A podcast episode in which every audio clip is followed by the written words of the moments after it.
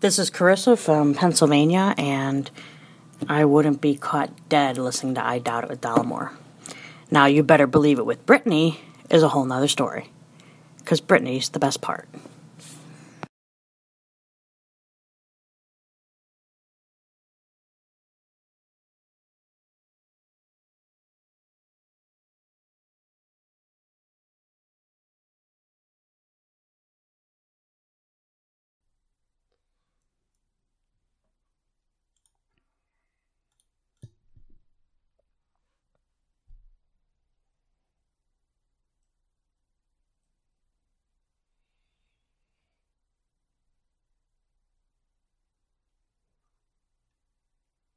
All right, welcome to the show, episode 394 of I Doubt It with Dollemore. I am your host, Jesse Dollemore, and seated across from me, the lovely, the talented, the ever scholarly Brittany Page. Still with a cold. Still, you, me, me as well. Mm-hmm. I apparently have contracted mm-hmm. the pestilence from ye old Brittany Page. Yeah. I feel like I sound like a smoker, but people tell me I don't sound different, so I don't know. No, you you definitely sound different. Hmm. Not that I'm the only honest person in the crowd. No, apparently you are, because I keep on saying, I feel like I sound like a smoker. And everyone's like, no, you sound great. You sound just the same. And I'm like, I feel. I feel like that's not true. Excuse me. I, I wouldn't say you smell sound you smell like a smoker. You don't smell like a smoker, Brittany. I, I would say that you uh, because I have your ears being funneled into or your your your voice. See, not feeling well, feverish. In fact, um, your voice is my glasses are fogging up. That's how. Um, your voice is being funneled right into my ear through headphones, so it's not like bastardized by the environment. Right. So I can really hear um, the 12 packs a day that you're you, you're surreptitiously smoking. Well, that means that all of the listeners will hear that too. And then they'll If- be able to be honest with me as well. if they're wearing headphones. Yeah. hmm I would love to hear what what they uh, what they have to say. Perfect. I also love to hear what they have to say about our new intro yeah. that was comprised. Mm-hmm. I I wouldn't say it's inspired by our old intro, which was a recording of a song by a band called the Percolators, Mm-hmm. uh, a band that several friends of mine were in. Um, it is now no longer a a playing band, but Dan Bailey, he's the drummer for Father John Misty Uh huh. he I don't know, I don't want to say he orchestrated it or remastered. I don't know what the word is. But he sent us a file the other day with the this new version that is goddamn fantastic. Yeah, beautiful. And I, he has some sort of office that he goes to and does work in. Yeah, he has a studio that Snoop Dogg in Lake Forest. Yeah, I thought like his he has a business name, Yeah. right? Oh, I don't know the business name. Oh, Yeah, he's legit. Mhm. Uh, I'm shocked at just how, how multifaceted his talent is. That it's not just being a you know premium one of the best drummers out there. right. He he's doing everything else. It's Yeah. unbelievable. There's horns in there. Yeah. Awesome. Yeah, I imagine him like on stage playing an Earth, Wind, and Fire song and doing every part of it. Except I think he would have to like, you know, put in the Philip Bailey voice. I don't know if he can sing. Dan, can you sing? I don't know if he can. mm-hmm. Certainly not like Philip Bailey. mm-hmm. That crazy, Yes. you know, like high pitched trumpet voice. Yeah. yeah. So anyway, thank you, Dan. We appreciate it very much. Uh, you are spectacular, Yes, thank you. and it, it is uh, much appreciated. Mm-hmm. Before this show is going to be a little different uh, because uh, we got some feedback on the Sam Harris thing. Uh, we got well, we just got voicemails in general. We'll want to talk about that. And uh, there's a lot of stuff that's going on that's not really necessarily Donald Trump related that we're going to get to, but as part of our as part of our uh, our normal talking about Trump thing, we won't do it in Dollemocracy. We're going to do it right now. There, this weekend, I just it never ceases to amaze me what a moron Donald Trump is. Yeah. I- I'm constantly in awe of his ridiculous lack of understanding. it's like he goes on autopilot and he thinks as long as he's saying words, he's in good shape. He's Right. convincing people of his master intellect. Yeah, well, this this thing happened with the Easter egg roll, and he got up there and made a statement, and I read part of it to you and Drew Yeah. here at the office, and you guys both asked me if it was real. You said, "Is that a real quote from Donald Trump?" I think Drew said, "Who said that?" Um, Even though you were doing it in your reading just like Donald Trump way. Yeah, and it was. I mean, it's just the most ridiculous statement in the world. Let's let's hear it. Well, welcome to the 2018 White House Easter egg roll. So many people, you know, it was supposed to be pouring the weather. It was supposed to be very rainy and nasty and cold and windy. And look what we have perfect weather. Perfect weather. Beautiful weather. Thank you all for being here, folks. Thank you all. I want to really thank the First Lady, Melania, who has done an incredible job. She worked so hard on this event, and so I want to thank you. That's beautiful. Also, I want to thank the White House Historical Association and all of the people that worked so hard with Melania, with everybody to keep this incredible house or building or whatever you want to call it, because there really is no name for it. It is special. And we keep it in tip top shape. We call it sometimes tippy top shape. And it's a great, great place. It's an honor to have everybody on behalf of the Trump family, many of whom are with us right here in the audience. I just want to thank you. This is a special year. Uh, our country is doing great. You look at the economy, you look at what's happening. Nothing's ever easy, but we have never had an economy like we have right now, and we're going to make it bigger and better and stronger. Our military is now at a level, will soon be at a level that it's never been before. It's uh, you see what's happening, and you see what's happening with funding. The funding of our military was so important, and so many military people are with us today. So just think of $700 billion because that's all going into our military this year. So I want to thank you all for being here. The band, unbelievable. I love you people. I hear them a lot. They're as talented as anybody and any players anywhere. So thank you very much. And now I'm going to come down and we're going to watch this roll. Thank you all and have a great time. Thank you. Happy Easter. Thank you very much. Happy Easter, kids! All that talk that you care about. Happy Easter, kids. Our military is tip top shape. Tippy top oh, shape. Oh, that's right. Tippy top shape. It, it's so strange because obviously he's he's talking about the White House, whatever you call it. This Yeah. this house or this building or this this special place, whatever it's called. Also, I want to thank the White House Historical Association and all of the people that worked so hard with Melania, with everybody to keep this incredible house or building or whatever you want to call it, because there really is no name for it. It is special. And we keep it in tip top shape. We call it sometimes tippy top shape. There- and it's a great, great There, place. there really is no name for it, Brittany Page. Uh huh. The White House. There, there's really no name for the White House. Yeah, it's People for for for for decades, Brittany Page, Mm-hmm. for hundreds of years, have been searching for a name of the White House. Yes. Just stick with tippy top special place. His intellect is uh tippy top shape. very very high level, tippy top shape. Some might say. It's profound. I also I loved Melania's face while this was happening because she was standing behind him to his side, and yeah, not alongside, behind him to the side. right, and she didn't even smile. I mean, there was no The only time she smiled is when he said Melania and everybody clapped. Then she smiled to the crowd. right, but when he said tippy top, there was no smile. Tippy top shape. Yeah, it was just probably horror standing there like, oh my god, why why are you doing this? First Stormy Daniels, now Tippy Top. Why are you doing this? Tippy top. It, it makes the list of uh, uh, uh, uh, uh, uh, aggrieves Yeah. that have been leveled upon her. Mm-hmm. Embarrassment. Oh, It's just accumulating. It's amazing that he's made her into a sympathetic character. you know what I mean?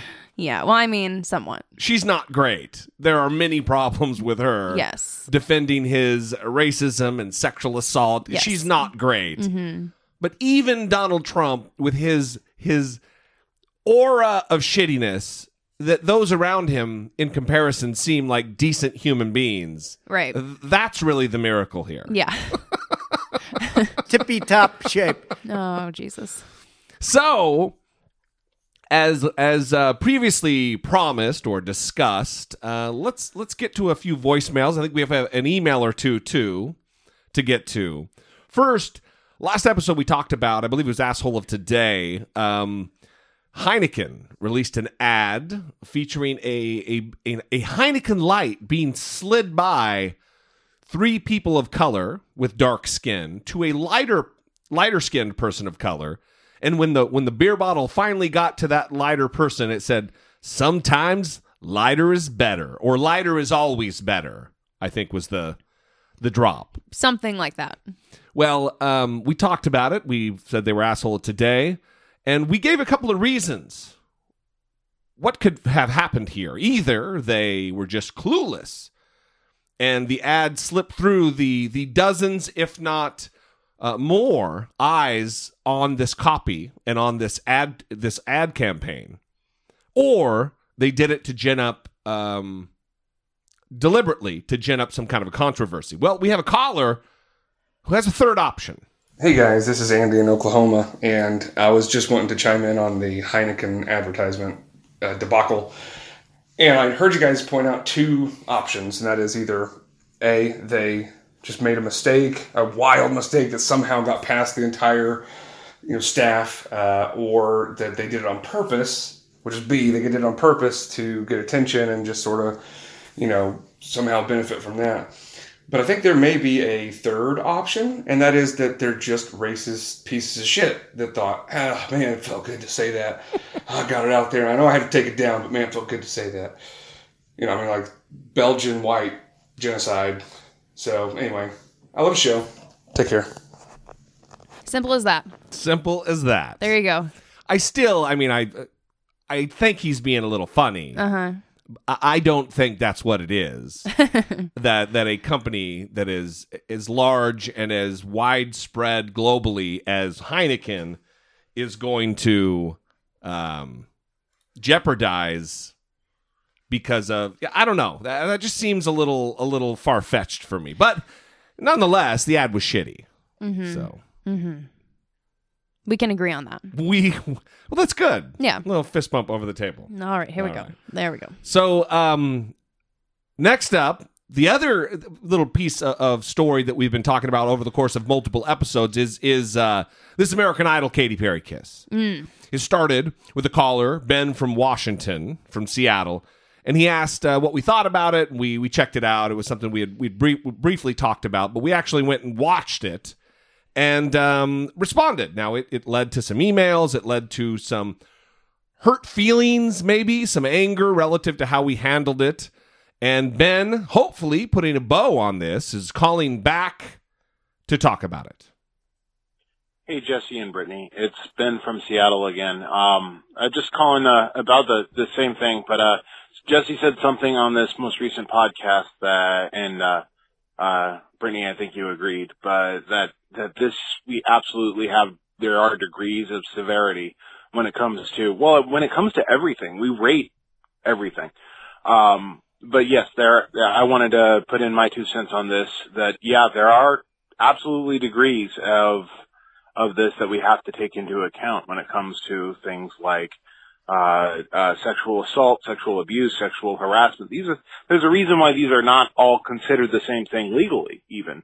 Uh, and I do speak with some authority. I wrote in to you guys uh, a few weeks ago. Uh, I wrote a, a long text message that Brittany read on the air, and you guys discussed uh, about my experience when I was a child. So, uh, and thank you guys for reading that, by the way. Uh, but as somebody who has survived something horrific and knows that there are people that have survived things that are even worse, we need to keep, we do need to keep, absolutely keep our heads on this, and we need to realize that not all, not everything that is bad is equally bad, and just one thing might be just something stupid that was done for marketing purposes, and the other thing is legitimately sexual assault and can traumatize somebody and ruin their life. And we shouldn't confuse those things because it's not respectful to the people who are vic- who are victims of major crimes.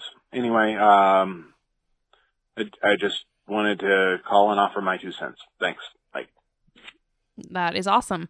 I I do want to say that yes, I did agree. Um, I wanted to give Jesse the opportunity to preemptively respond to people that would be angry with him making that observation because, like I said, Matt Damon um, previously tried to make that distinction and he was attacked by it. But I think that what happens here, and we saw it even in the reaction in our audience, is that there are certain people who recognize that distinction and say, hey, there's a difference between what happened here and a rape or Yeah. something like that. Yeah, okay. And then there's people who um, don't want to make those distinctions for whatever reason. And that's that's a discussion to be had, I guess. Um, but I think it is important to make those distinctions for the reasons that Ben laid out in his call, particularly that it, it's it can be insulting to victims Sure. um, that have experienced traumas, and we we saw that from reactions in our audience where uh, people were saying things like, "If that's you know a trauma, this kid getting this man getting kissed by Katy Perry, um, then what what happened to me?" Well, I, I Um, remember. and that's of course taking into consideration i always feel like oh i have to dance around it taking into consideration the full story that we know now not the edited part that was shown on, Yeah, the, yeah, yeah. on the show It reminds me of a time we were all sitting around with friends one night and discussing um, painful um, either periods of time in childhood or different things that people have gone through. Now, you, among many, maybe anybody I know, have gone through some horrible shit. And there was a person there who compared your situation with your parents and what you went through in childhood with their own life and said, Oh, yeah, one year my dad gave me jumper cables for Christmas. and the, everybody was kind of like, What? What the fu- What the fuck? yeah. You, if that was traumatic for and i remember your response was oh you you have a parent that cares enough about you and your safety that they gave you something that would be of great use to you in emergency situation. Right because that's my perspective given my experience. I'm like wait a minute. You got a christmas present? Holy shit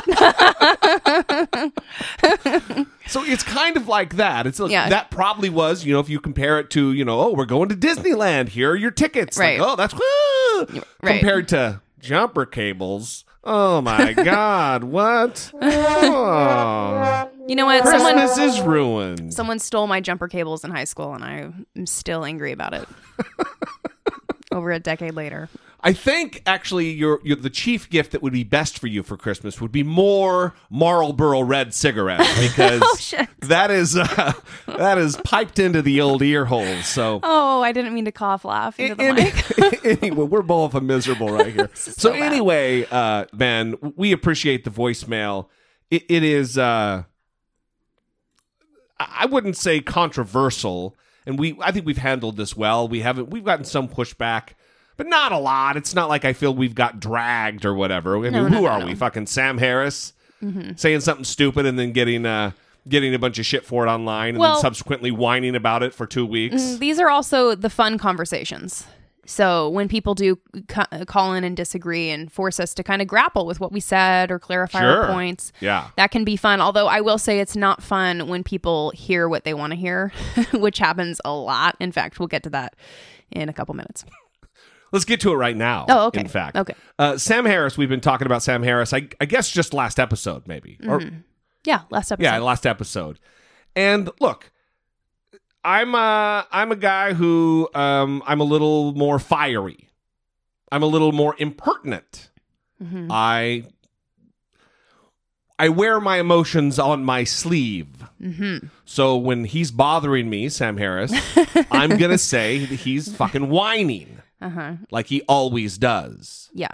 Well, should we clarify real quick what happened again? Yes, go ahead. Okay, so uh, about a year ago, Sam Harris had Charles Murray on his podcast, the author of The Bell Curve, which has been highly controversial. I think it came out in the mid 90s. That's and right. it has remained highly controversial because in that book, he argues that um, there are group differences in intelligence between races, um, that whites um, on average have a higher IQ than blacks on average. Um, I believe that's only in America. He's speaking about black and white Americans. Um, and that there are um, that it's genetic, so that there are heritable um, differences. And um, the reason Sam Harris had him on the podcast was because he was deplatformed at a college. Charles Murray was.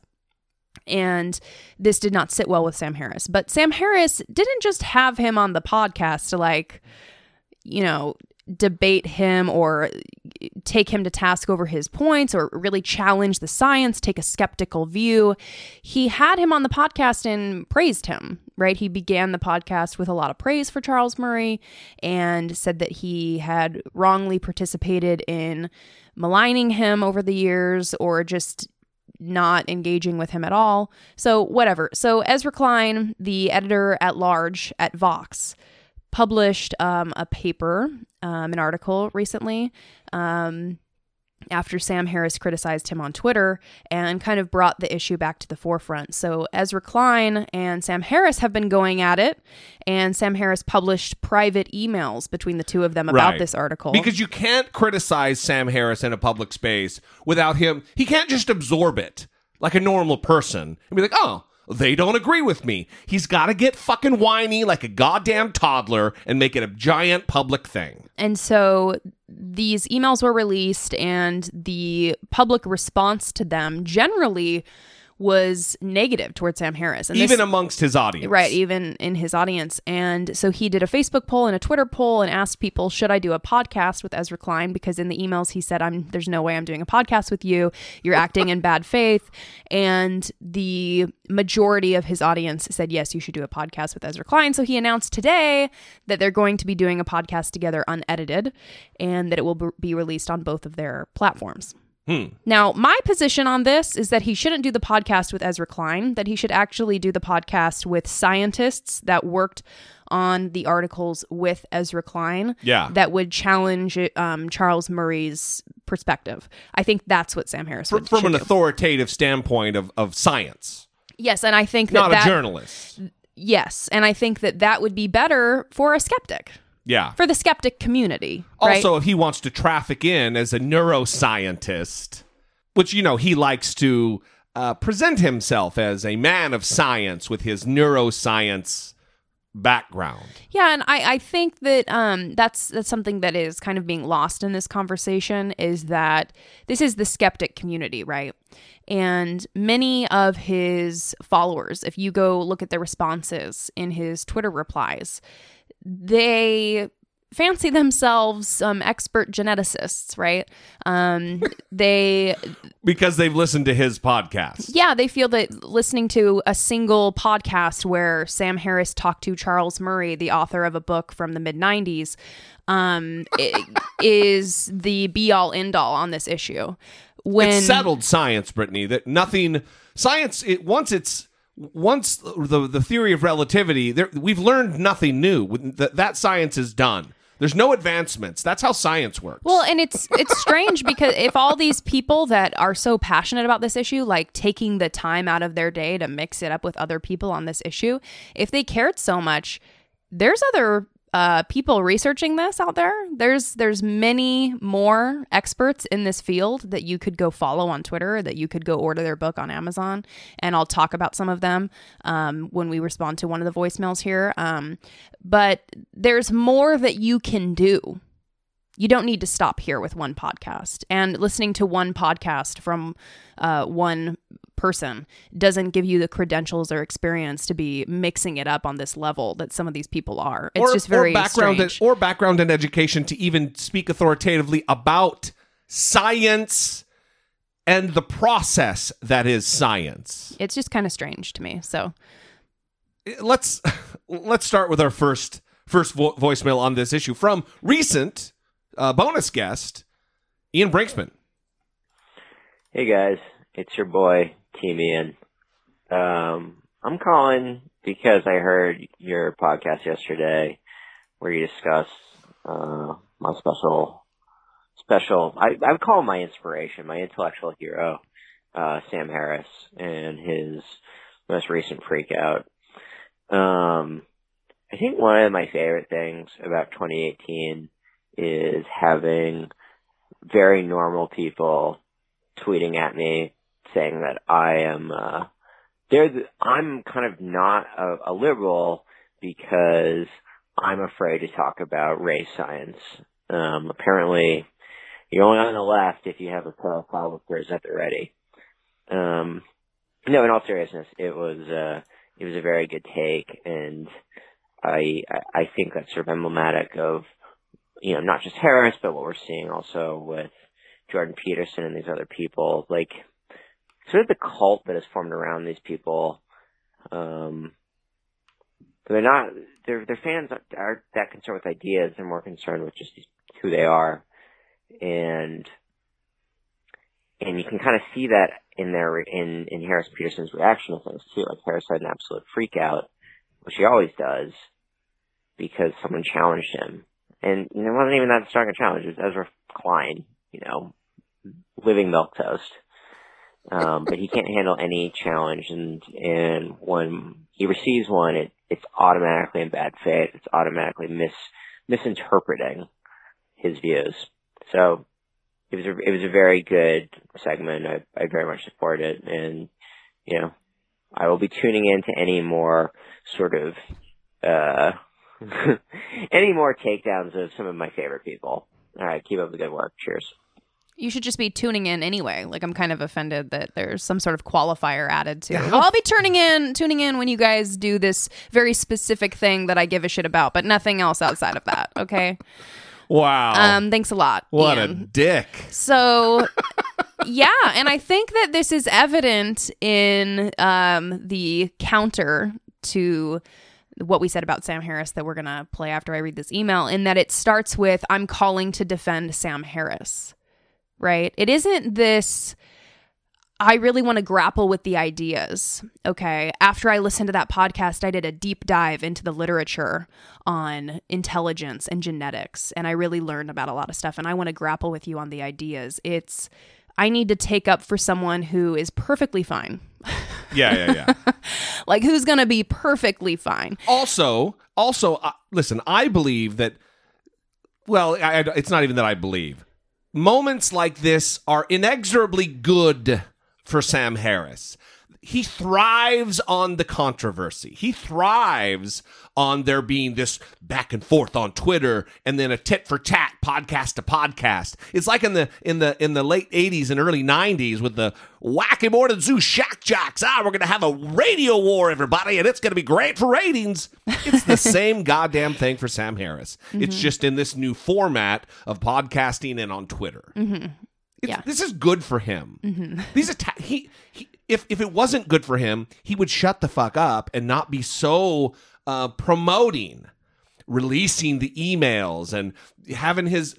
This is good. This is all good publicity for him, which drives his star, which drives his uh, his bottom line. You don't think he's getting rich off this? Get the fuck out of here.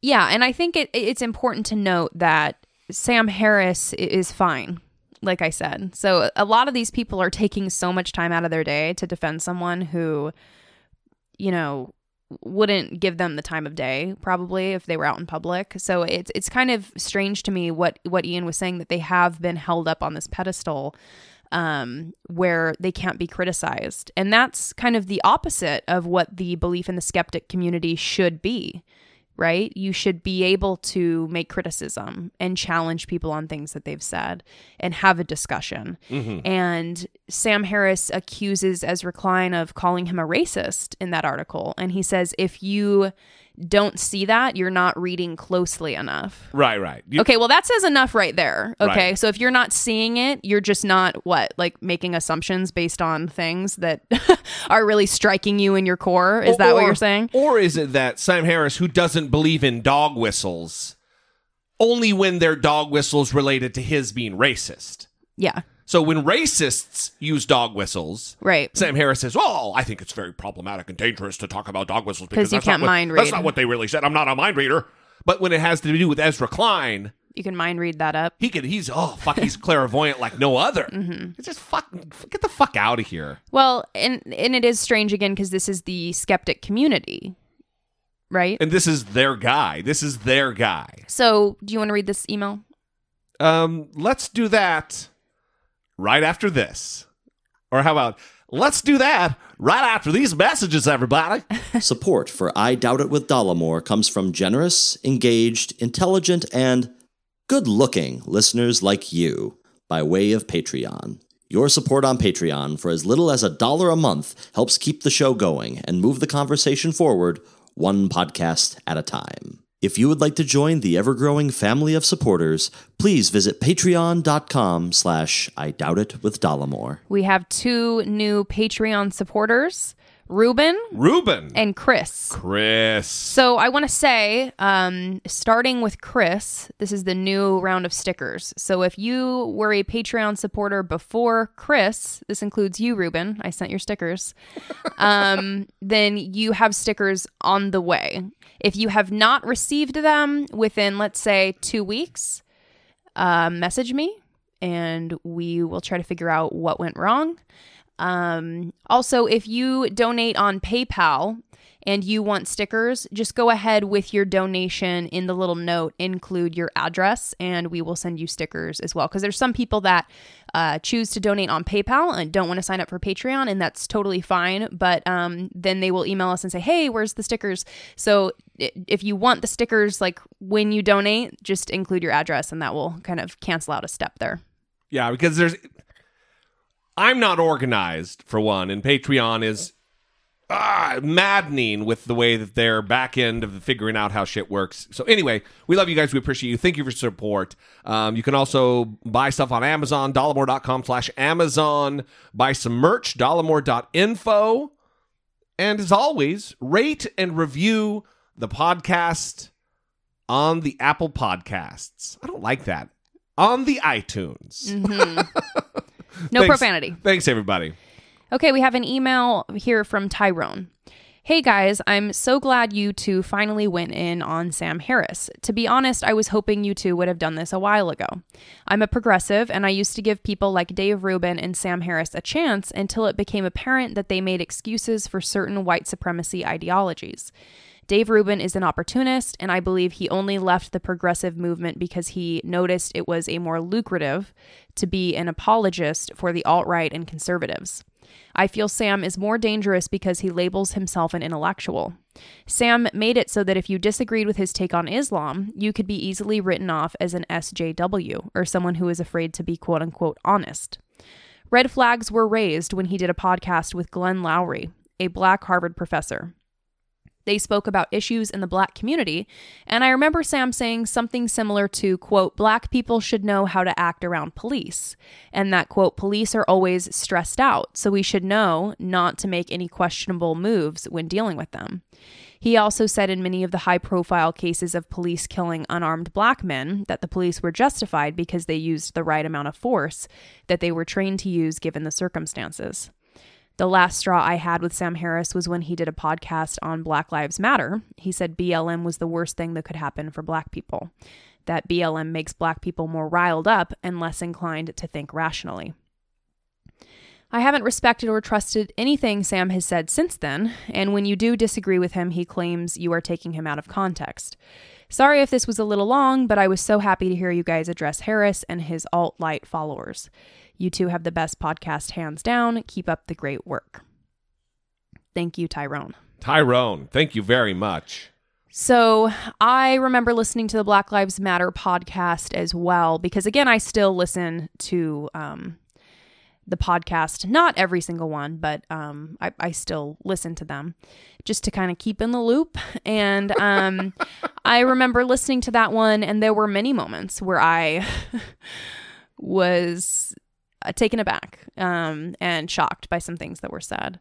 And um, I I don't know about those things that he said, uh, quoting about uh, the police. I can't vouch for those things. Yeah, I don't know either. But I do know that when I listened to the Black Lives Matter podcast, I was a little shocked by some of his takes. Yeah, I bristled for sure. Um, and I, I have a clip uh, from what I think is that podcast. I'm not sure because I I unsubscribe. Listen, I'm my content consumption is limited just because when you create, I'm busy with shit. You know what I mean? So I, I don't have. Like, I, don't- have all the time. No, but I don't have a commute. You you you spend time in a car. You know, I don't I don't do those things. yeah. So um I don't I don't subscribe to him anymore, but also because it's and here's what I think and I'm being attacked right now and it's just scurrilous and it just it's like NPR on fucking steroids, man. It's not entertaining to me. Um not a fan, just not a fan. So uh I think that is from that episode, but I'm not sure. But we have a clip that's coming up where he talks about Black Lives Matter specifically, and uh, you could judge for yourself his views on the matter. Uh, thank you, Tyrone, for the voicemail. We appreciate it very much. Uh, let's let's get on. Still on the Sam Harris topic. Hey Brittany, it's uh, Mark, the mailman from Elmhurst, giving you a call in regards to your latest episode where you discuss Sam Harris quite a bit at the top of the episode. Um, just wanted to kind of defend him, even though I, I know he'd do a better job himself, obviously. Um, but if we could start with the Christian Picciolini podcast that he did, it seems to me the entire podcast was about white supremacy, uh, indoctrination into that belief, into that ideology, and why white supremacy is bad. And somehow Jesse, in particular, was still able to demonize Sam Harris for that podcast. Um, I guess the contention is that the questioners during the Q and A section um, had some questions that reflected poorly on Sam and it seems to be your idea, Jesse, that because Sam is acquiring this this fan base that uh, you don't necessarily agree with, that the blame belongs on Sam, and I don't think that logic is sound. Um, if that were the case, you would have to blame Bernie Sanders for any violent Antifa protesters. You'd have to blame Bernie Sanders for that guy who shot up that baseball field full of Republican congressmen. Um, so I just don't think that's logically sound.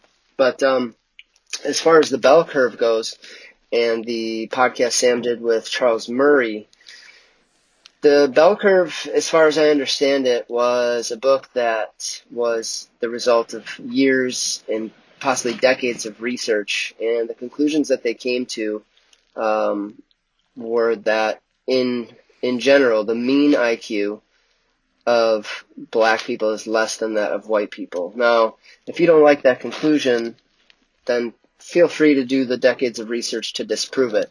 But just because you don't like the conclusion doesn't mean that the facts aren't true. Um, by the way, uh, an important point is I think Jesse said something about, uh, well, you know, why would they even do this kind of research? Is it just to jerk each other off and say, oh, look, uh, white people are the smartest group? No, it's not. The intention was not to do that, obviously. The uh, Sam even asks Charles Murray in the podcast, why do this research? And I encourage everybody to go ahead, listen to that podcast, and, and get that answer for yourself. Um, lastly, as far as leaving the atheist community, uh, because Sam Harris has quote unquote gone off the deep end, I think that's absolutely ludicrous. I think Sam has uh, brought a lot of people out of the darkness that is religion, and I think he uh, is being demonized for no real reason. So, if you can find me one place where he said something that was wrong factually or or even incorrect, just kind of as far as your opinion goes, I would love to hear it, Jesse. Just give me one example. I would absolutely love it. Um, this is all in the interest of moving the conversation forward. I'm sorry I wasn't able to keep it under three minutes. Have a great one. Bye bye. So this call is broken up into three parts. Is it? Yeah, well, it's kind of like the, the fans, of of Sam Harris that I maligned him because his fans are he's acquiring this fan this fan base that is alt light or um, MRA or red pillish these type of people these shitlords on YouTube these people who are uh, who do hold problematic views on race and uh, gender, gender studies, women's equality rights. Uh, these these are problematic people. I'm not saying that the one guy who asked the question that we happen to talk about all is Sam's responsibility. I'm just going to say it again. I said it last time, but apparently I, I must not have spoken loudly enough into the microphone.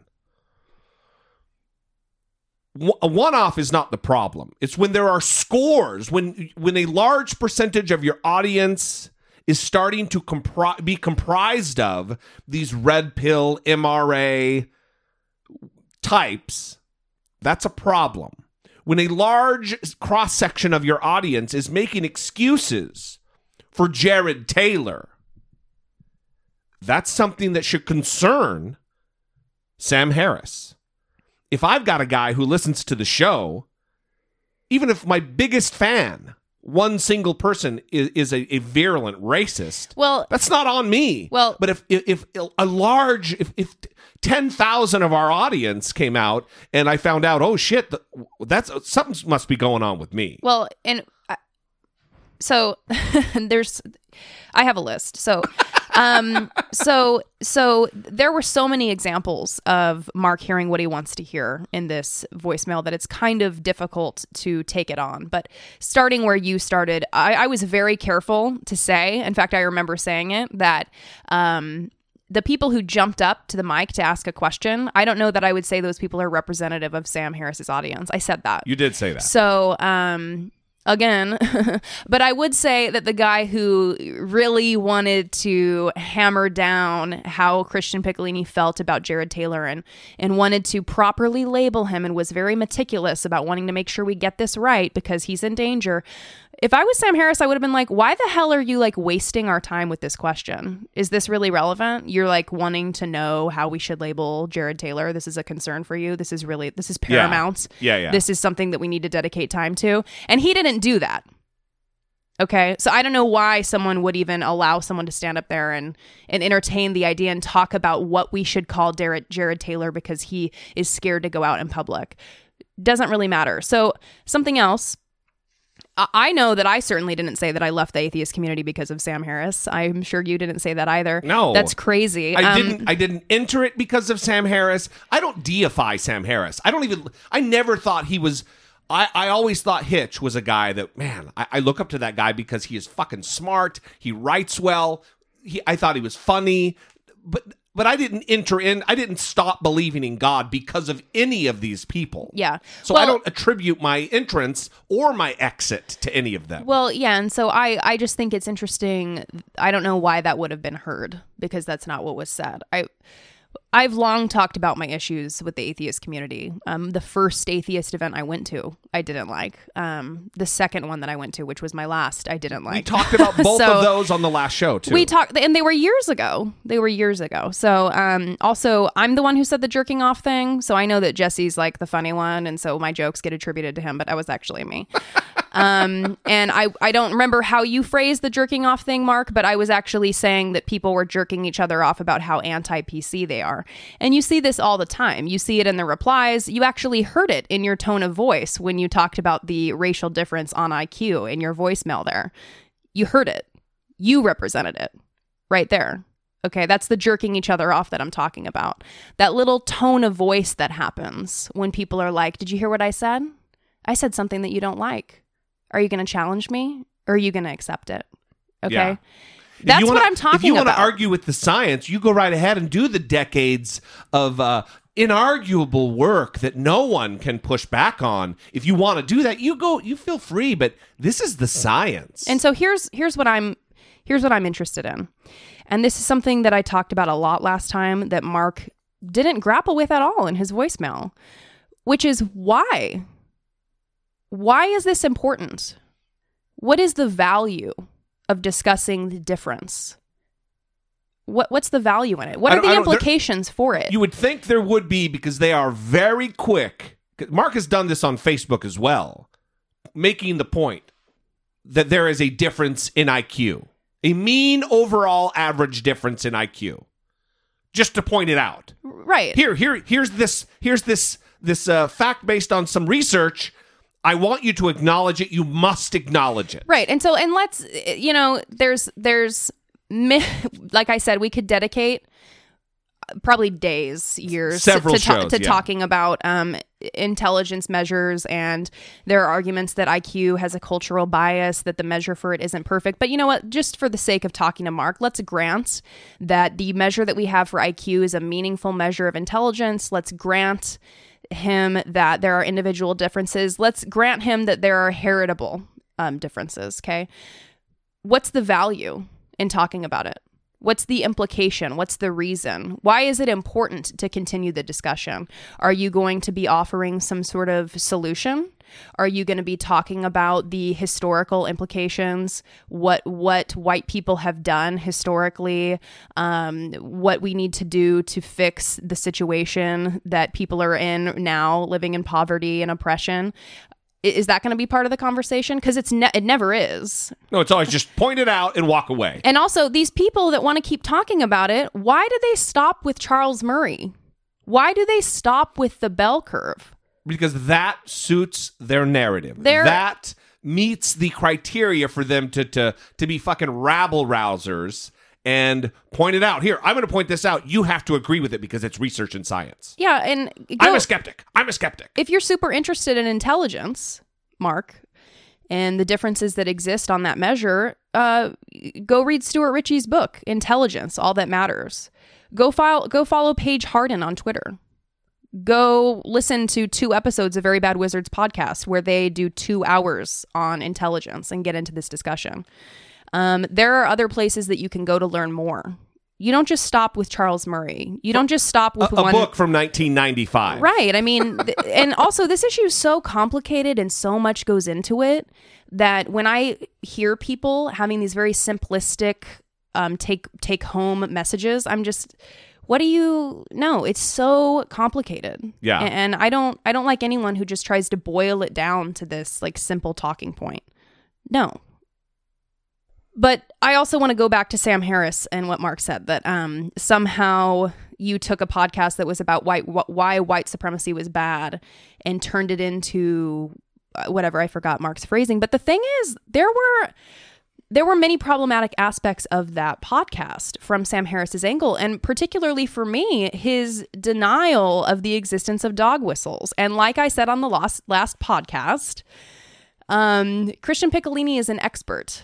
He is an expert in this field. Yes. And skeptics are And- and supposed to skeptics are supposed to defer to experts. And not just an expert because he used to be a neo Nazi, a racist, a white supremacist. He's an expert because he's dedicated his life to the the um, extracting of of people from the movement. He has spent time thinking, many many hours and years thinking on this topic of how to get people out of the movement. So it's not just oh he knows how they think. It's he also knows enough about how they think to get them out of the movement. Right. And and and still the audience asked questions that were challenging him, which is fine, but there's also this disregarding of the existence of dog whistles, which is very strange.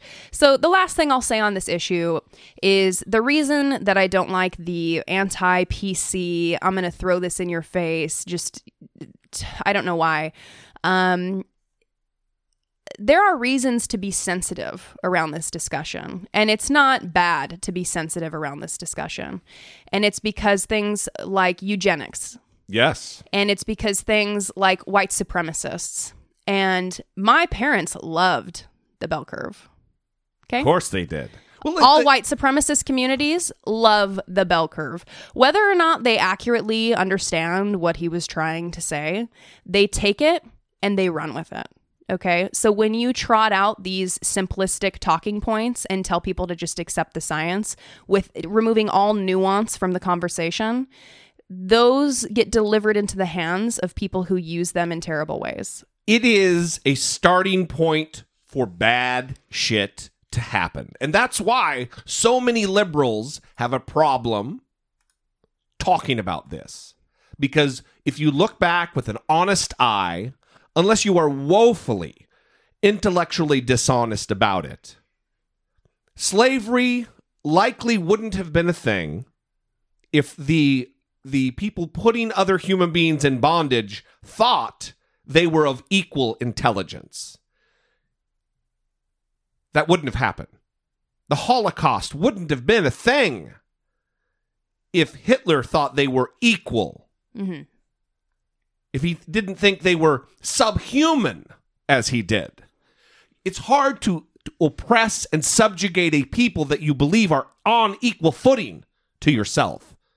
That's why people have a problem and are skept uh, are, are are are skittish about even talking about this because it's a starting point for a lot of people who are if they were in power would do terrible fucking things in the name of this um, non-level playing field. Right. And so that's why I emphasize for for everyone who wants to continue talking about this. And Sam Harris keeps saying, you know, my continued involvement with this issue gives the false impression that I actually care about this. Get the fuck out of and here. and it's it's kind of strange for him to say that because well he he does continue to talk about it and he did platform this very controversial figure and and his followers are now harassing people with these talking points constantly and again i i keep coming around to so what's the point of that so what's the point what do you want Yeah. us to get from it Are we going to pour money into educational uh, programs to level the, the playing field? Because if, if, if IQ is uh, heritable, we do know that it is also changeable. That you can um, buttress social um, inequalities, social inefficiencies with education and programs through social safety nets and otherwise to help in a systemic way increase the the, the mean intelligence of a group. mm-hmm. That's that's what education is. Yeah. So I I would recommend actually reading the Ezra Klein piece in Vox, um, Sam Harris, Charles Murray, and the Allure of Race Science. Um, there were a lot of interesting um, tidbits in here, and um, I think it's good to be aware of uh, what's what's kind of being said out there on the social medias. Sure. and uh, social media. um and it, it, again it just it's such a strange conversation that we're we're having to have because I keep coming around to what's the point and no one seems to be able to answer that for me. So they just keep trotting out the the simplistic talking points and then I I still am not hearing the point of it. So Well, here's and this, I want to finish on this, and then we're gonna, move- on into something. Um, we keep calling him Sam Harris followers, and it really it is. I mean, at the beginning, um, Ian Brinksman he he mentioned the the cult of Sam Harris, and it really is. It's a weird fucking thing. Even Mark is a devotee of Sam Harris because he finishes the call saying, uh, "Show me one thing he said that was wrong. one thing, even if it's your opinion is different. Show me one. Th- Who is he? Fucking Jesus Christ? is he some uh, unaired? No, there's no possibility that he has a wrong thought or said something wrong. yeah, I say That wrong is- things all the time. That is fucking absurd. I am wrong a lot. If I'm wrong on this, I'll come around on it. Let me tell you. But to to hold Sam Harris up as some sort of flawless character is not only just fucking bananas, it is dangerous yeah. because he's a fucking human man with inherent biases Oh yeah. and he has bad days. Yep. He has bad moods. Exactly. He whines and complains like any other human no, man. he doesn't. So get the and, and let me we're going to move on to this. Here's the one thing that took me 2 seconds to find and it happens to be the Black Lives Matter opinion. Because he's too quick on so many facets to to label the Black Lives Matter movement bad. Even in this this this only a few minute clip, he admits to not knowing really anything about it, but insists on demonizing it. Why don't you, before you level your opinion about it, learn about it? Don't start it with, yeah, I don't know much about it, but God, it's fucking very dangerous. It's absurd. I worry that Black Lives Matter, if it got all the attention that it wants, it could set race relations back in this country a generation. I mean, because, because, you know, obviously I'm not aware of everything that is said under the, the banner of Black Lives Matter. And there could be some highly rational, really impeccable people advocating under, under the, you know, in the stream of this movement. But from what I've seen, it strikes me much of it, and I've and I've seen it filtered to me through the left wing media that is largely, if not entirely, sympathetic to the movement.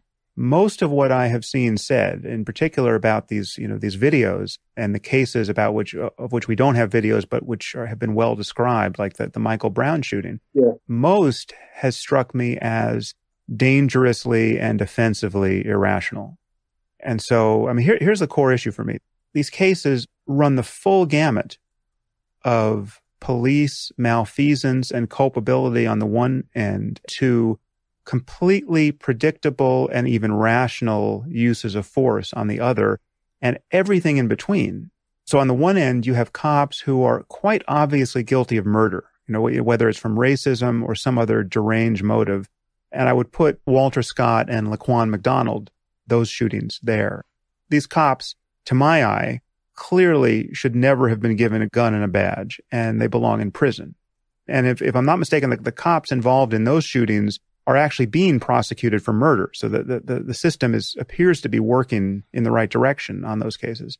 But on the other end, you have legitimate uses of force that would have happened 99 times out of 100 in the presence of any sane cop and race surely had nothing to do with it. And I, and I would put the Michael Brown case pretty close to that far tail of, on the continuum. And, you know, we don't have a video of that, but the facts as reported suggest that he attacked a police officer and was trying to get his gun. Now, if you're trying to get a cop's gun, it is only rational for him to believe that you intend to kill him with it. And whatever the color of your skin, you're going to get shot. And if, if you don't get shot, it's because you got very lucky, either because the cop had amazing hand to hand skills and you just decided to spare your life, or because there were enough cops on hand to physically overpower you without requiring lethal force. In the rest of these cases, you have almost every variety of incompetence and bad luck and poor training and just basic human chaos. And I would put, you know, all these recent ones like, you know, the, the Philando Castile and, and, and Alton Sterling and frankly, I'd even put the Eric Garner case somewhere in the middle here. And these cases, the three I just mentioned, are totally, they're totally unlike the extremes, but they're importantly different from one another too. Because, I mean, one important thing to point out is that in some of these videos, the video record itself can be profoundly misleading because some start after the shooting occurred. You know, you, you don't simply, you simply don't know what precipitated it. And some that show the shooting don't show you what the cops themselves saw. And so you can't, you can't really judge whether it was rational for them to feel that their lives were in danger. So the range of these cases, ethically and as a matter of police procedure, is almost as wide as can be imagined. And then you throw Trayvon Martin in there, yeah. where the guy who shot him wasn't even a cop and, and it wasn't even, arguably wasn't even white, right? And yet all these cases are spoken about in the same breath as intolerable examples of murderous racism on, on the part of the police. So uh, my, my problem, and again, it, I, this doesn't subsume everything Black Lives Matter is doing, but my problem with I mean, this is the, kind of the, the moral core of the movement, as far as I can tell. So he doesn't know anything about it. There could be rational people. These are quotes really demonstrating by his own words he doesn't have he's not a, an authority on the matter but says this is with authority he says this is the moral core of the organization mm-hmm. of black lives matter says that because there's prosecutions in the cases of walter scott and laquan mcdonald that that means the system is working well i would say sam harris that for the system to work Murderers don't get hired to be police officers in the fucking first place. That's the system working. Well, you also don't choose two examples out of countless examples. Hundreds of examples. And also, I mean, at one point in that discussion, he was saying, "Now there isn't video, but this is how the the situation was described." Uh, Right. Okay. Are we are we really going to give the police the benefit of the doubt in this situation? Have we have we learned our lesson in that in that case? Depend- Giving the police the benefit of the doubt. Everyone should go read that New York Times article that talked about how often police lie on the stand when they're testifying. They even have a term for it. I forgot Yeah. what it is now, like testilying or something. listen, depending on the study and the research and the data that you choose to to align yourself with, a, an unarmed black man in America is either seven or nine times more likely to be fucking gunned down by a cop than a white man, an unarmed white man. Seven to nine times. So, excuse me, Sam Harris if I don't join you in maligning a civil rights organization, which has its problems, of course it does. And I would attribute that to not being a centralized organization, but having chapters everywhere. But excuse me if I don't join you in maligning them and shitting on their motives and, and calling into question their their their moral core of their organization. black people in this country have been have, have had their necks fucking stepped on for hundreds of years at every turn when when uh, when voting rights are enacted then you have your local municipalities putting uh, poll taxes and literacy tests.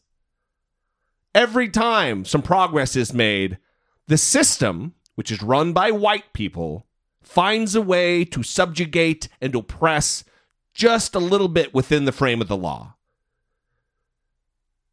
So I'll give them all kinds of leeway to make mistakes relative to their ideology because they're fighting for their rights, they're fighting for equality, they're fighting for equity, and they're fighting for their goddamn lives.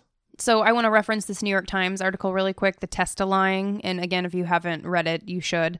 Um, but uh, from the article, quote, an investigation by the New York Times has found that on more than 25 occasions since January 2015, judges or prosecutors determined that a key aspect of a New York City police officer's testimony was probably untrue. The Times identified these cases, many of which are sealed, through uh, interviews with lawyers, police officers, and current and former judges. In these cases, officers have lied about the whereabouts of guns, putting them in suspects' hands or waistbands when they were actually hidden out of sight. They have barged into apartments and conducted searches only to testify otherwise later. Under oath, that they have given firsthand accounts of crimes or arrests that they did not, in fact, witness. They have falsely claimed to have watched drug deals happen only to later recant or to be shown to have lied. Okay. Um, This is one municipality. they That's go New York City. They go on, and the it's so common they have a term for it: testilying. yeah.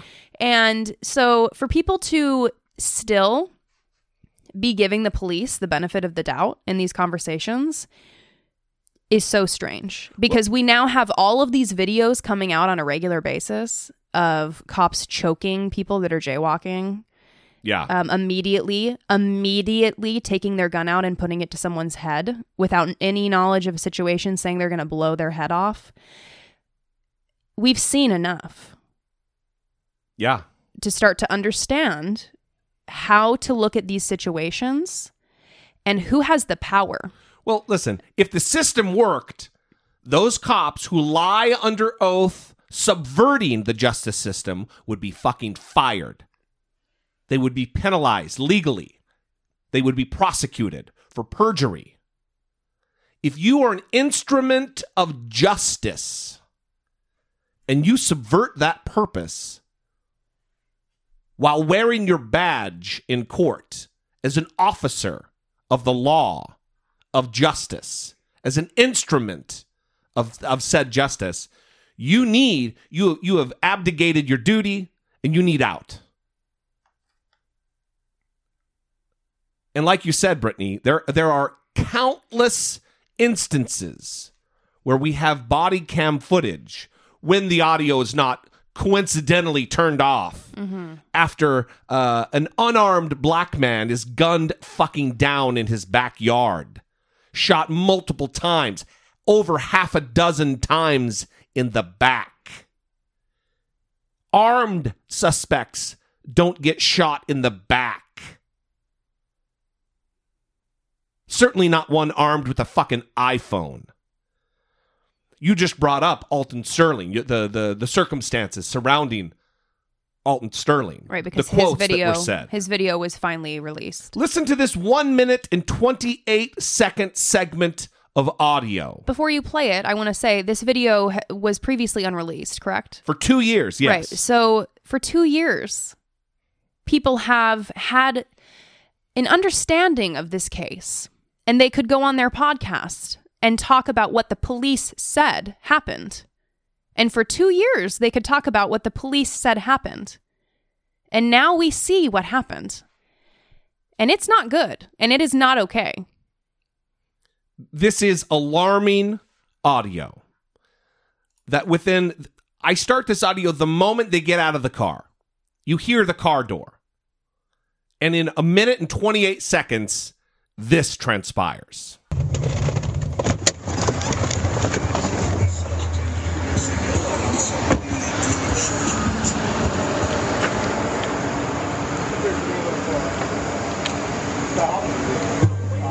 Back on.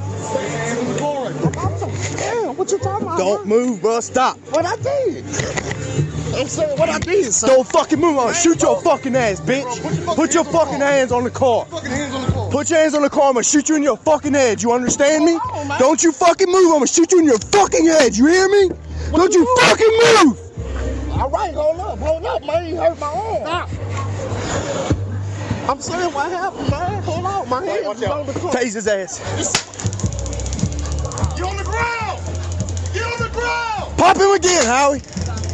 Hey, bro, get on the fucking ground.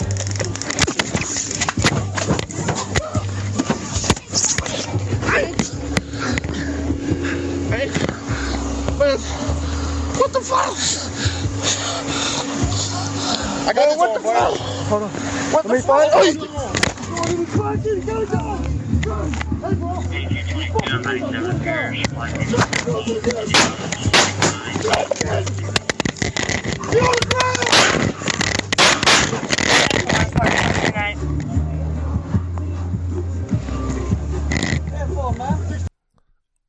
Alton Sterling, murdered by police, shot three times in the chest, subsequently rolled over dead, and shot three times in the back. But all, by all means, let's listen to police about their account of the thing. When they roll up, within seconds, saying, I'm going to shoot you in the fucking head. With the gun out. The gun is out and to at his, his head. head. Yes. Mm-hmm. Saying what I did, son. Don't fucking move. I'm gonna shoot your fucking ass, bitch. Put your fucking hands on the car. Fucking hands on the car. Put your hands on the car. I'm gonna shoot you in your fucking head. You understand me? Don't you fucking move. I'm gonna shoot you in your fucking head. You hear me? Don't you fucking move. Cool headed administ- administer of justice. You know, I always see people commenting still saying things like, well, they just need to follow directions. You know, just listening to that, my heart rate increases. Yeah. And I start getting red in my face because I'm angry. That's me just listening to it happen to someone else. Imagine if I was standing near it happening. Imagine if it was me that someone was yelling this with a gun to my head. That is escalating the situation to an unnecessary degree. And that is the cop escalating, the, choosing to escalate what is a non situation into a life threatening situation. I'm going to fucking shoot you in the head. with a gun to your head. And then, huh, oddly enough, someone ends up dead and it's not the cop. Someone does end up being killed. Mm-hmm. And it's certainly not the cop who was screaming, I'm going to shoot you in your fucking head. Mm-hmm.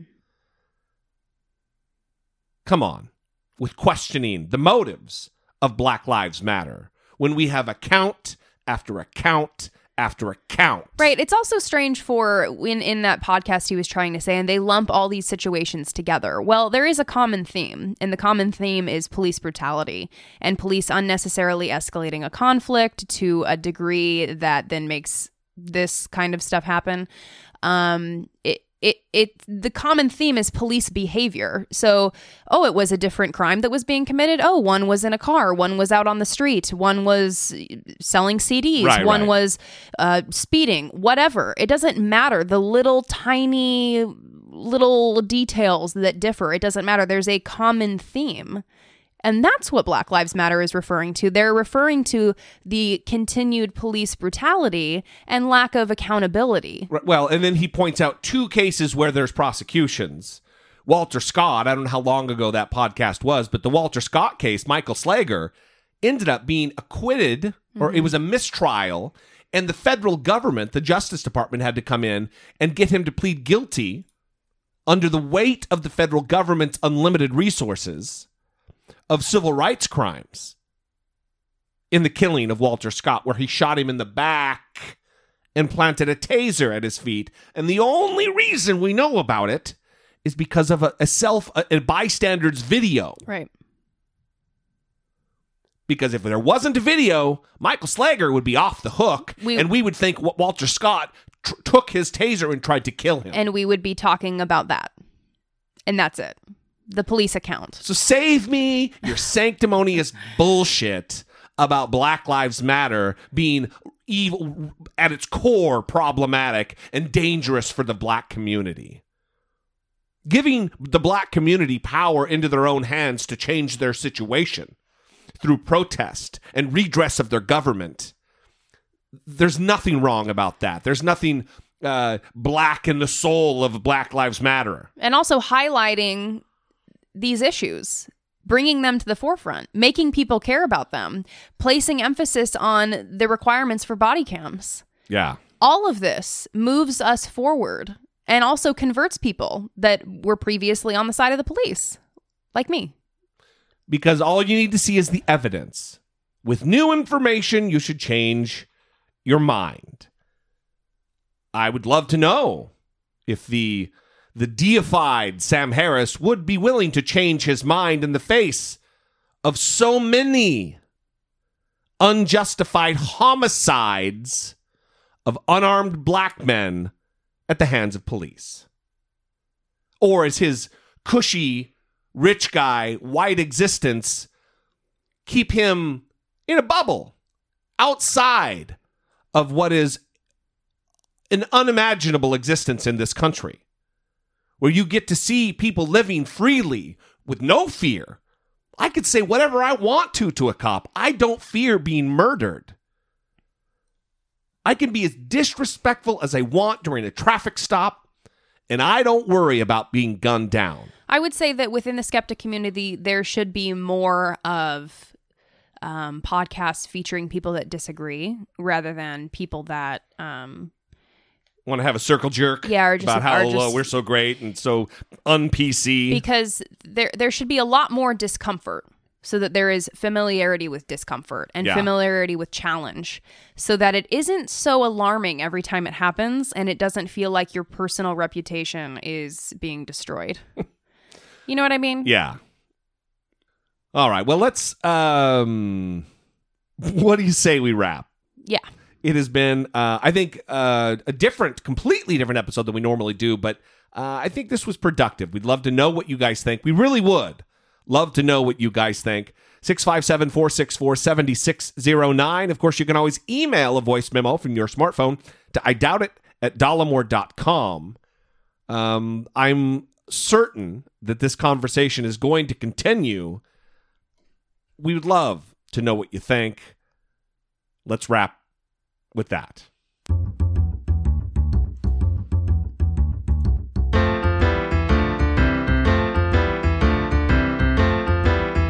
It's the asshole of today. Ted Nugent. Ted Nugent. Mhm. Ted Nugent was recently on a radio show with a guy named Joe Pags.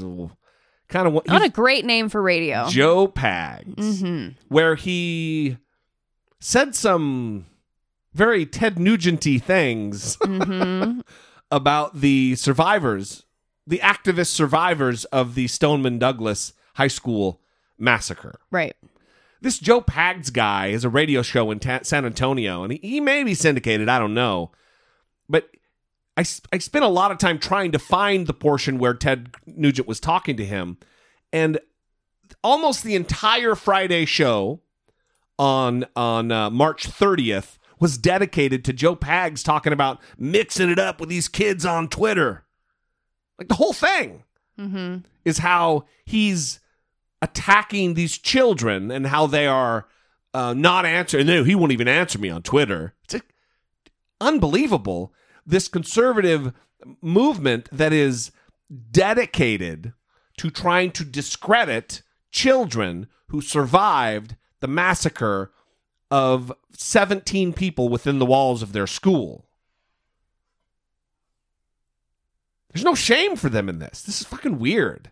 Anyway, here's uh, the segment of the the interview that is getting a little bit of press, but that I want to talk about. Ted, I appreciate you coming on. How are you? I'm so good at stupid. I'm actually sharing my lust for the American dream, my my dream of excellence and we the people, individual freedoms and rugged individuality and rugged individualism. I'm I'm literally stoned on freedom. I'm high on liberty, and I'm willing to share it with you, Joe. Well, well, and I always appreciate that. I feel honored every time that, that you take a couple of minutes. Uh, Ted, I got to jump in with both feet. Not on music, although we love everything you do. Not on your books, although we love that you're a New York Times bestselling author and you're also an incredible columnist. Not on social media where you've got millions and millions of followers. Let's talk about you, the NRA Board of Directors member, um, and, and and let's figure out why exactly we're seeing the media.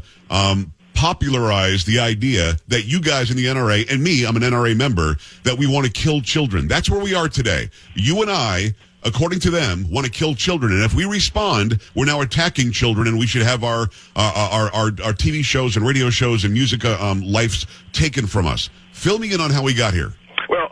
All, I couldn't be more proud to be a member of the National Rifle Association, along with millions and millions of good American law abiding families. Remember, the National Rifle Association is the essence of we the people and experimenting in self individual government. The National Rifle Association is families, good families. It's the most important grassroots family organization in the world, Joe, because in spite of the history of tyranny and dictatorship that our founding fathers fought and outlined in the Constitution and Bill of Rights how to never let it happen again, the National Rifle Association are families who believe that our gift of life is not only worth protecting, but we have a self evident truth based right and duty to have self defense, and that the king doesn't have the exclusive right to keep and bear arms. It is so simple that anyone that contests it is the manifestation of the dumbing down of America, and we would love to help the children reduce and even eliminate violence and danger and insecurity in their lives, in their school, and on our streets. But if your entire anti gun agenda is based on 100% lies and falsehoods, remember, Joe, if you really examine every word out of the leftist media's mouth about gun control, if you listen to every word these children say, everything they say about guns is a lie. They He's calling those kids who survived the massacre liars. He also goes on to call them soulless. This is a man who talks about freedom and liberty. And, and he uses the, the troops, uh, just like Tomi Lahren and these other assholes do, as some kind of a, a poker chip.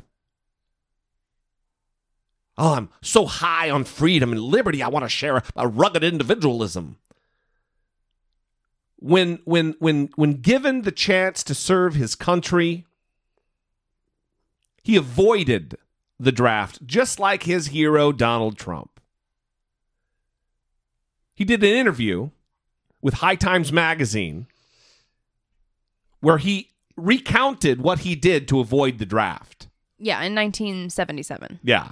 And he basically, because this is long and I don't want to read the whole thing, he stopped grooming, stopped showering, grew his hair out very long, became a filthy person. Yeah. And um, he went, like, didn't do this for 30 days, he said. so it took a while for the, or not that long for the filth to build up because it's Ted Nugent. Because it's Ted Nugent. Um, and two weeks before that, he stopped eating any food with nutritional value. He said, um, just chips, Pepsi, beer stuff. Uh, I never touched buttered poop. Uh, I don't know what that means. What? Um, little jars of Polish sausages, and he'd drink the syrup. And he said that he was um, about to die. And then a week before, he stopped going to the bathroom and did it in his pants. And his pants got crusted up with poop and pee. so he could be just untouchable and looked as though he had a mental problem, and they're not going to take you for the draft. hmm That's what he claims, Mister Respect for the Troops. Which uh, in this, go ahead. R- And I want to play this next clip. Right. Well, well, we tried to find audio of it, but again, the interview is for some magazine in 1977. Yeah. And um, according to Snopes, they have it as unverified. However, Ted Nugent repeated these this story with another um, organization, another magazine, and he actually um, has denied it in the past when he's asked about it. He said that he um, had student deferments, which is true. Um, Snopes looked at his classification record and he had two high school deferments, or no, one high school deferment and then a college deferment. Um, however, he was reclassified as available for military service in 1969 and then subsequently rejected as a result of a physical examination. Mm. How So- convenient. Yeah. So he he denies that he did this and that he was just kind of trying to give High Times this crazy story. Right. But according to his classification record, there is a physical. Yeah. So so so what do you what do you do you believe him then or do you believe him now? Well, because he said both things. yeah. Well, I think we all know what the situation is. he, here's my problem with it. It's it's not that he's a provocateur and that he's a rabble rouser. My problem is that he is on the the board of the NRA, which wields untold political power in this country right now. Listen to what this board member of the NRA said about both Hillary Clinton, but also tune in to the not even dog whistles hatred and racism toward Barack Obama. I think I'm speaking for everybody here. We would like to apologize to the heroes of the military for bending over since World War II and allowing a commander in chief who is the enemy of the U.S. military. I'd like to apologize to the heroes of law enforcement for a, an attorney general who commits more felonies than the people he lets go on television committing felonies, Black Panthers Philadelphia, ad nauseum. So while I'm busy apologizing, because I didn't let my guard down, I've been fighting this battle, I have no more capabilities than what I implement on a daily basis. But I have obviously failed to galvanize and prod, if not shame, enough Americans to be ever vigilant not to let a Chicago communist raised, communist educated, communist nurtured, subhuman mongrel like the Acorn community organizer gangster Barack Hussein Obama to weasel his way into the top office of authority in the United States of America. I am heartbroken, but I am not giving up. I, I think America will be America again when Barack Obama, Eric Holder, Hillary Clinton, Dick Durbin, Michael Bloomberg, and all of the liberal Democrats are in jail. Yes. Facing the just due punishment that their treasonous acts are clearly um, apparent. Uh, so those are a lot of people would call that inflammatory speech. Well, I would call it inflammatory speech when it's your job to protect Americans, and then you ask you look into the television camera and say, "What difference does it make that I failed in my job to provide security, and we have four dead Americans? What difference does that make? Not to a chimpanzee or to uh, Hillary Clinton. I guess it doesn't matter." Board member of the National Rifle Association calling Barack Obama the first black president of the United States of America, not only a subhuman mongrel, but a chimpanzee.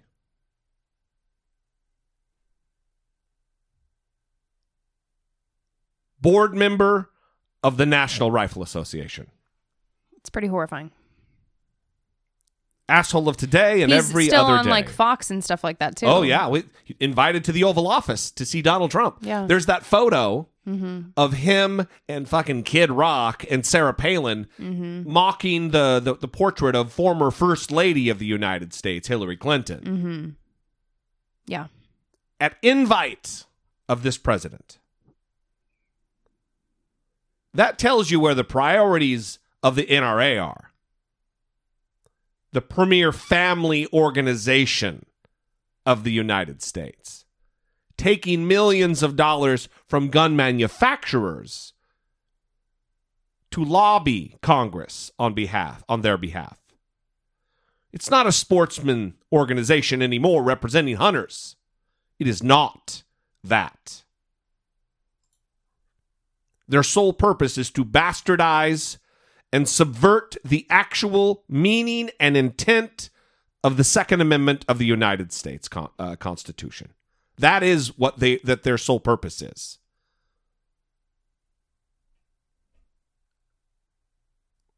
Let's end it there. Long show. Good show. We'd love to hear what you think. Again, 657 464 7609. Of course, you can always email that voice memo from your smartphone. Keep it under three minutes. I doubt it at dollemore.com. We would love to hear from you. We'd also would love your support, help you join our Patreon family, helping us move the conversation forward episode by episode by uh, taking part in helping us produce the shows twice weekly and the bonus content that we do. We love you guys. We appreciate you. We'll see you next time. For Brittany Page, I am Jesse Dollemore, and this has been I Doubt. Tippy top shape.